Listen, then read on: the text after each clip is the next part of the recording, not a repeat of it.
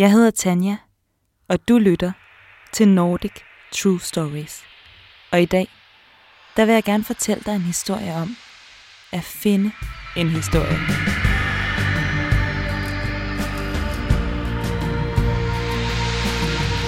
De fleste journalister kender det nok. At få færden af noget. Den gode historie. Man taler om medier som vagthunden, der skal bide sig fast i knæhæserne på magthaverne og sikre, at historierne kommer frem i lyset. At offentligheden får indsigt i væsentlige sager. En gang ledte et af de spor mig helt til Indien. Det var dengang, jeg forsøgte at finde ud af, hvem der syr tøj til det danske politi. Til et gaveri i Kolkata, hvor kasteløse bar kohuder i forrådnelse på hovedet, mens fluer sværmede om ørerne på dem. Inde i gaveriet stod mænd med bare ben i kronbade og fordelte huderne, og en af de overordnede på stedet dyppede sine fede hænder ned i det tågede blå vand og hævde et helt glat og hvidt koansigt op foran mig og smilede, så jeg kunne se hans guldtand. Blot spildevand løb i alle de åbne kloakker i kvarteret. Men jeg havde ramt en dead end. Ikke bare fordi vandet dræbte alt, det kom i kontakt med, men fordi mit spor var dødt. I journalistikken taler vi om den rygende pistol. Den, der er beviset, der sammenkæder historien og dens parter, og fungerer som dokumentation og argument for, at historien skal bringes. Men hvor længe har man tid og energi til at lede efter den, den rygende pistol? På den konto er der mange journalistiske historier, der lægges i graven. Fordi beviserne ganske simpelt ikke er der, eller pengene til at fortsætte med at lede efter dem ikke er der. Men mens det står på, bliver man grebet af den der Aaron Brockovich-følelse. Det gør jeg i hvert fald. Jeg er på de gode hold. Jeg har følt, at jeg havde færden af noget, og at der hvilede et ansvar på mine skuldre. Men øh, der kan også gå blodros i den. Man bliver grebet af et storhedsvandvid. Man ser det, man leder efter, alle vegne, kan ikke tænke klart. Som journalist træder du ind i rollen som detektiv. Dine medmennesker bliver kilder, og hvert et udsagn bliver et spor. Vi drages som mennesker af krimien.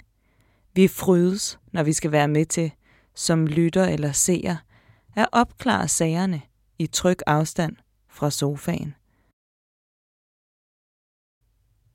Historien, du skal høre i dag, hedder Thijs' True Crime. For Thijs, han har fået færden af noget. Jeg ved sgu ikke lige, øh, hvordan jeg skal starte det her. Men øh, nu gik jeg igennem Struer her til aften og kom forbi kirkegården, så den er jeg lige gået ind på. Og nu går jeg ned igennem den hovedalene. Thijs er journalistpraktikant, og hvis du spørger mig, en særlig talentfuld en af slagsen. Han er the newbie, og han vil virkelig gerne vende hjem til redaktionen med en vaskeægte true crime. Jeg er på vej ned på Limfjordskronen,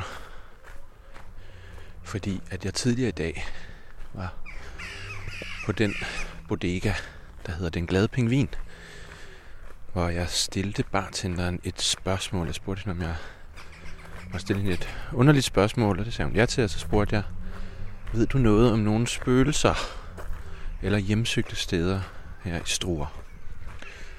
Og det første, hun sagde, det var, det er da ikke noget mærkeligt spørgsmål. Og så tog hun mig hen til vinduet hen på den glade pingvin og pegede op på en bygning over på den anden side af gaden, som er en høj bygning med murstensfacader og, og en grå betongavl i nummer 13 på Søndergade. Tænk, hvis det her kan blive startskuddet på hans karriere. Hans store gennembrud. Der havde hun for 15 år siden prøvet at optravle en historie, fordi hun havde hørt, at det spøgede En historie om en pige, der angiveligt var sprunget ud af vinduet. Hun viste mig det vindue, hun skulle være sprunget ud fra. Men øh, hun har så fået et eller andet nys om, at det var altså muligvis ikke helt det, der var sket. Stroer er en nordvestjysk by, hvor man ikke bare sådan lige tror på hvad som helst, eller hvem som helst. Hvor man skal gøre sig fortjent til at blive delagtiggjort i egens historie. Det kræver vedholdenhed. Og med det mener jeg den slags vedholdenhed, der giver ondt i håret, og som udfordrer hukommelsen dagen derpå.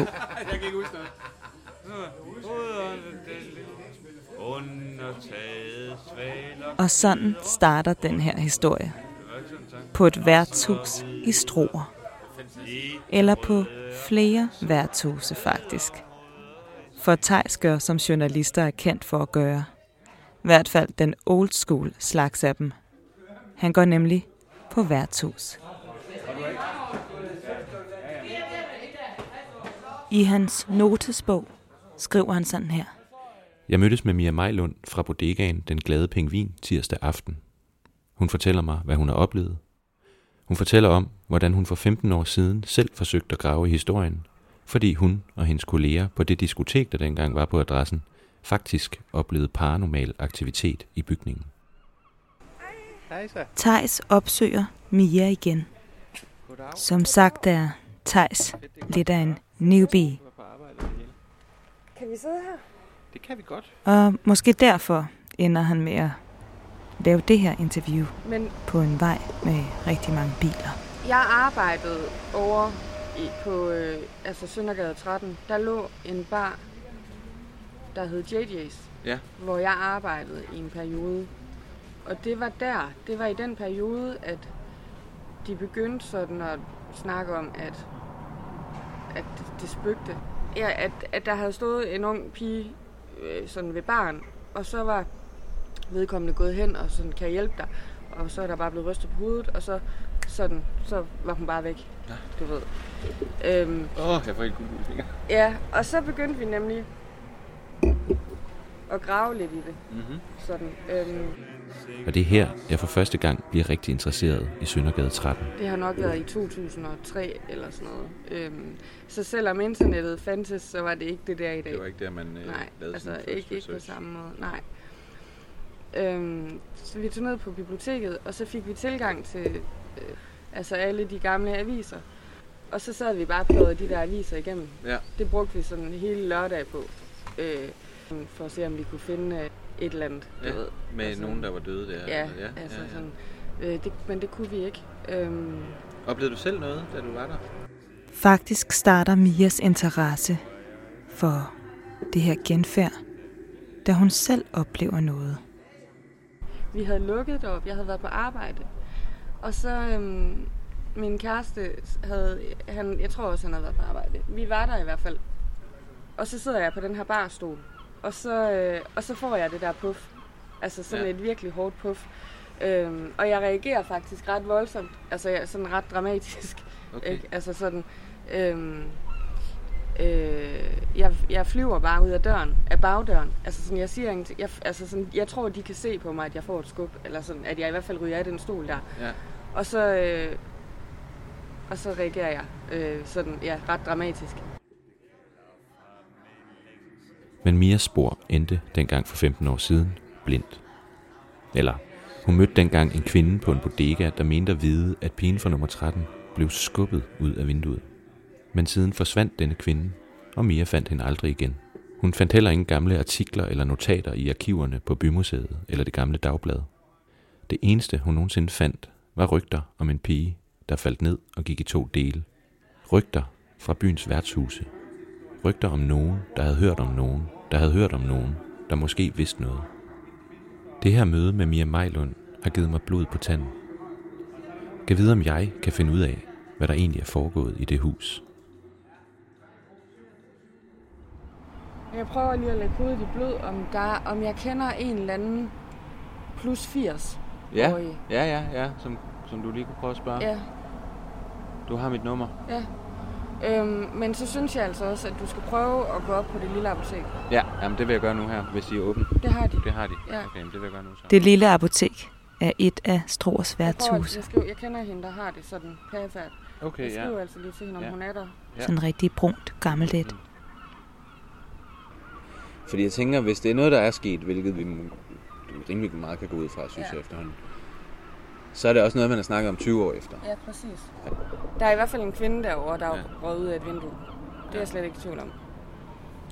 Tejs prøver med Mias hjælp at finde nogen, der var i live dengang den unge kvinde sprang ud af vinduet i Søndergade nummer 13.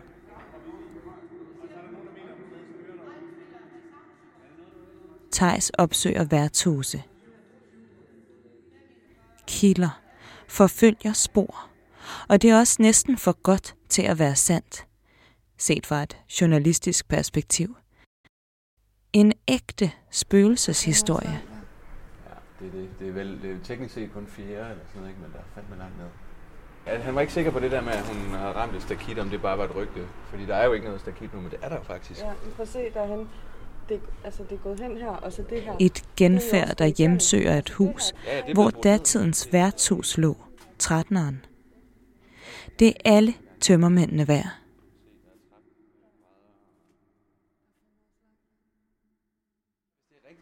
Der er delte meninger om, hvad der sker med pigen i nummer 13, og hvorfor det sker. Nogen siger, at det er kærestesover og ulykkelig kærlighed, der får hende til at hoppe ud af vinduet. Andre mener, at hun er blevet skubbet. Jeg tænker på brødrene Løvehjerte, der hopper sammen ud af vinduet, med tryk på sammen. For pigen nummer 13 hopper alene, og uden lang betænkningstid. Efter sine skulle hun være splittet mellem to verdener. Den, hun flygtede fra, og den, hun aldrig kom helt videre til.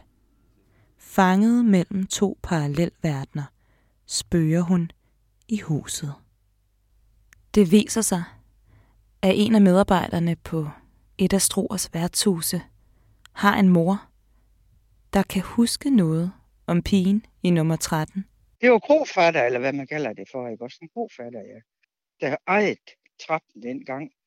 Han var jo lidt, blevet lidt glad for hende, og så jagtede han hende vist sådan, og det ville hun ikke finde sig i. Og så blev han ved med at og, og, og, og ville have noget med hende at gøre. Så rendte han med. Hun boede ovenpå, på en værelse deroppe, øh, ovenpå ved 13 der, og så rendte, øh, hvad her det, øh, hun op på hendes værelse, og han rendte efter og ville ind til hende. Så siger hun til ham, at øh, hvis han ikke går ned eller går sin vej igen, så springer hun altså ud af vinduet. Og det gjorde han jo ikke, og så sprang hun jo ud af vinduet, og, og hun ramte den gelænder dernede, og sprækket fuldstændig fra imellem benene af den gelænder der, ikke? og så levede den et stykke tid. Hun levede faktisk en stykke tid efter, men altså, hun døde jo så senere af. Jeg ved det kun fra, om min mor, men jeg kan, godt, jeg kan godt mindes den episode, fordi at dengang jeg var lille, eller dengang jeg var mindre, eller var det der 10-11 år, hvor vi fik det at vide, jamen det var så forfærdeligt, at vi gik jo forbi op og tænkte, puh, her der, hun faldt ud og fået benene imellem den der gelænder og sprækket og blod, det rent ned ad vejen og det hele. Det, det var så forfærdeligt for os, dengang var børn der.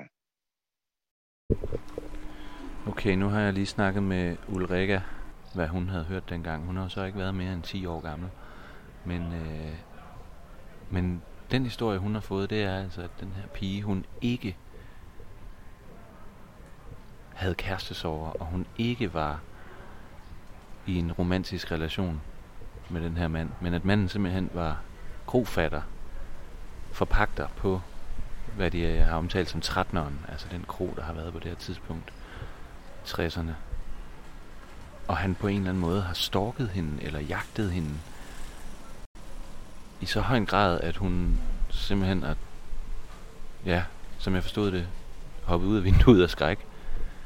Øhm, Da jeg støder på Tejs igen, har han travlt. Han har fået fat i en klavoyant og lavet en aftale om, at han kan komme ud i huset sammen med hende. Hun må da kunne sige noget om, hvis det spøger. Nu sidder jeg på en metaltrappe her bag ved adressen Søndergade 13, hvor pigen er sprunget ud fra. Jeg har stadig ikke fundet særlig meget ud af, hvem hun var, og hvorfor hun sprang. Men jeg er blevet helt sikker på, at det er sket, og at Mia og hendes medarbejdere dengang har oplevet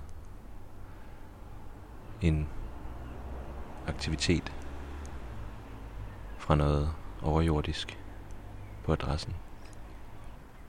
Nej, det er helt mærkeligt. Jeg kan mærke, at jeg bliver nervøs bare ved at sidde med ryggen til bygningen lige nu.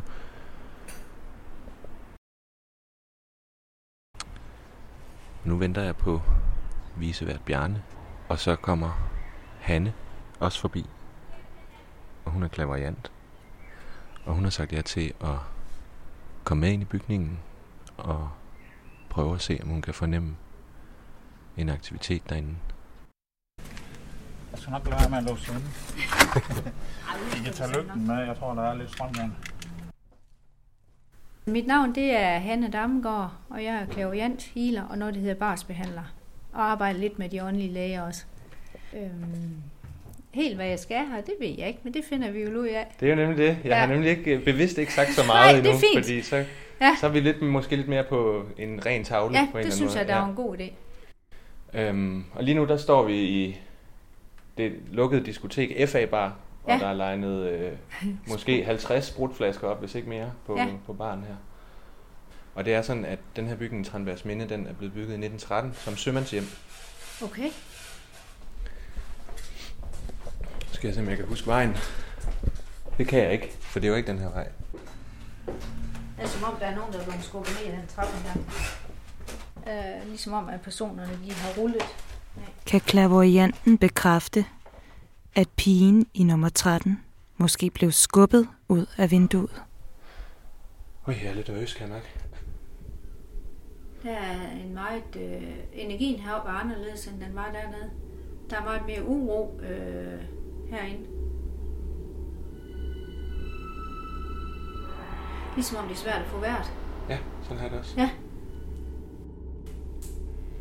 Det er det her rum, jeg er hvad skal man sige, mest interesseret i. Ja, okay. Det virker som om, at, at der er en person, der er blevet holdt bagfra. Hvor personen bagved har stået med, med venstre arm omkring halsen herop og, og strammet til. Og så er det som om, at den person, der står bagved, har noget i sin højre hånd. Der er en masse frygt omkring den person, der føler sig fanget. Kan hun sige noget om kærlighedssover? Eller det at blive stalket? Og det er som om, at øh, hjertet banker helt vildt øh, i den person der. Og maven gør voldsom kluder. Kan du mærke, hvilken retning det her det går i? Ja, den forkerte retning. Og så er det som om, at den person, der føler sig fanget, er at få vippet hovedet bagover, sådan at det begynder at stramme om i nakken.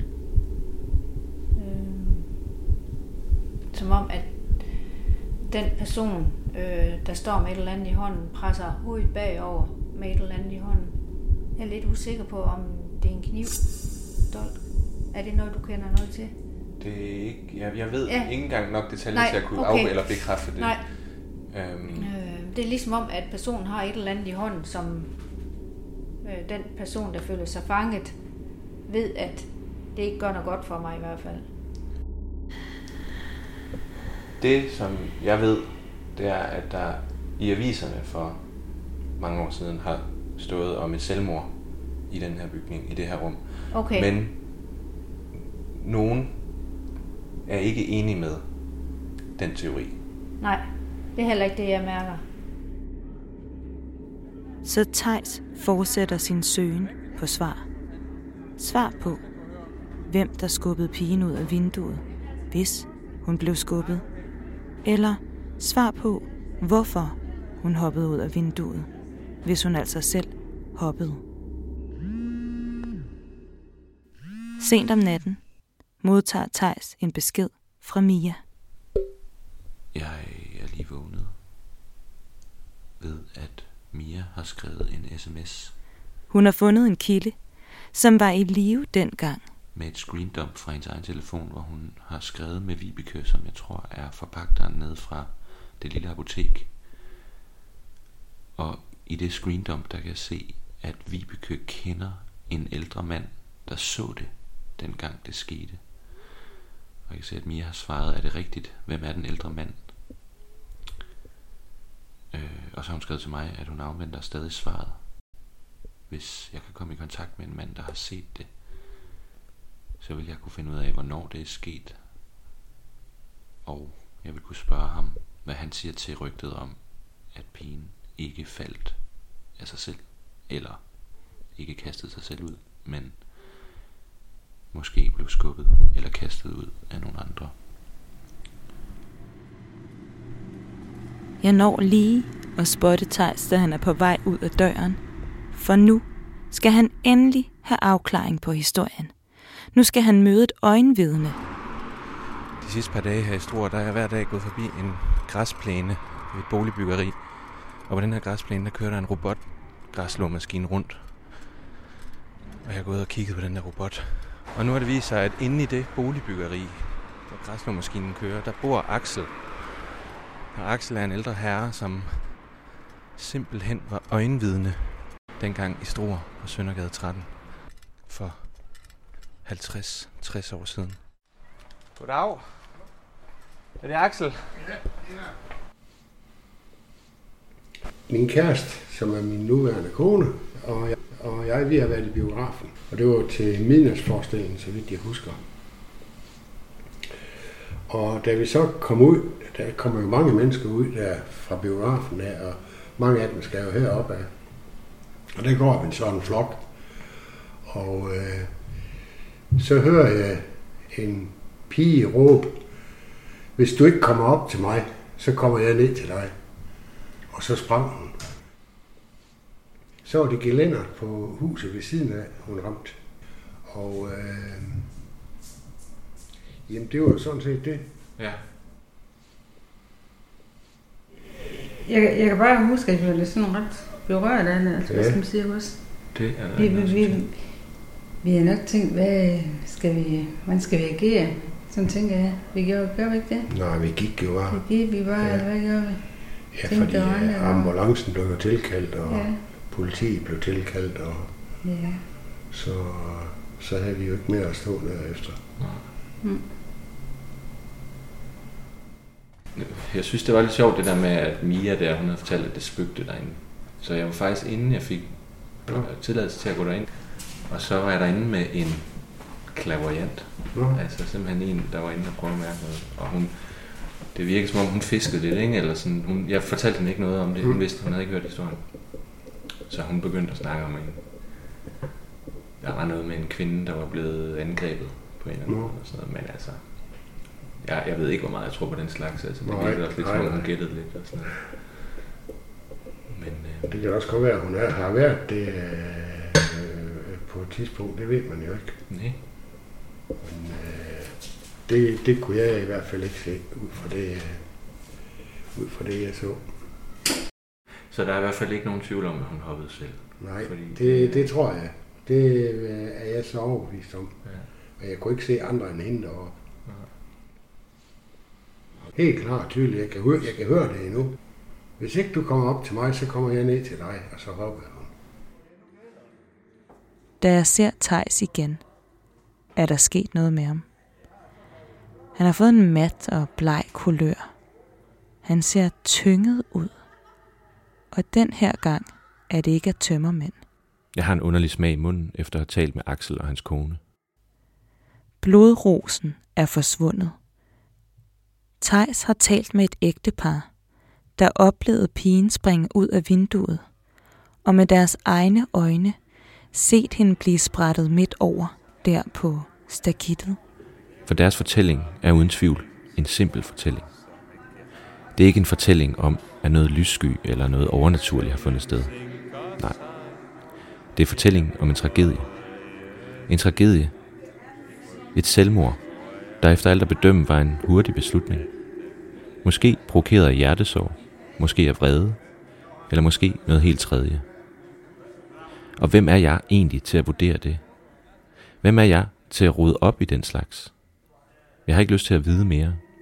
Jeg har lyst til at give pigen fra nummer 13 den fred, hun forhåbentlig allerede har haft i mange årtier. For jeg tror faktisk ikke, at hun spørger i Søndergade nummer 13. Jeg håber det ikke, fordi hun fortjener den fred. Til gengæld er jeg sikker på, at der findes spøgelser i stroer. Spøgelser i form af rygter. I form af vores allesammens lyst til, at noget dramatisk, noget hemmeligt, noget ekstraordinært har fundet sted. Og spøgelser i form af min egen drift mod drama og sensation. Og måske var det ikke ham, der sang med stamkunderne og udfrittede dem om historier der på byens værtshuse. Måske var det i virkeligheden Tejs selv, der var dagens underholdning. En af de vigtigste lektier, man kan lære som journalist, er, hvornår man skal lægge en historie i graven. Eller bare helt lade den ligge i graven. Det her, jeg får alvor for respekt for Tars, for han opgiver historien. Der er nogen genfærd, det ikke gavner at følge ind i togen efter. Du ser ikke klart derinde. Og ligesom Tejs ender du måske med at føle dig en lille smule skyldig. For som journalister må vi aldrig glemme, hvilken rolle vi selv spiller i de historier, vi vælger at fortælle. Og i den grad også i de historier, vi vælger ikke at fortælle. Søg, hvad du skal finde. Men øh, tænk dig lige om, hvad du søger efter.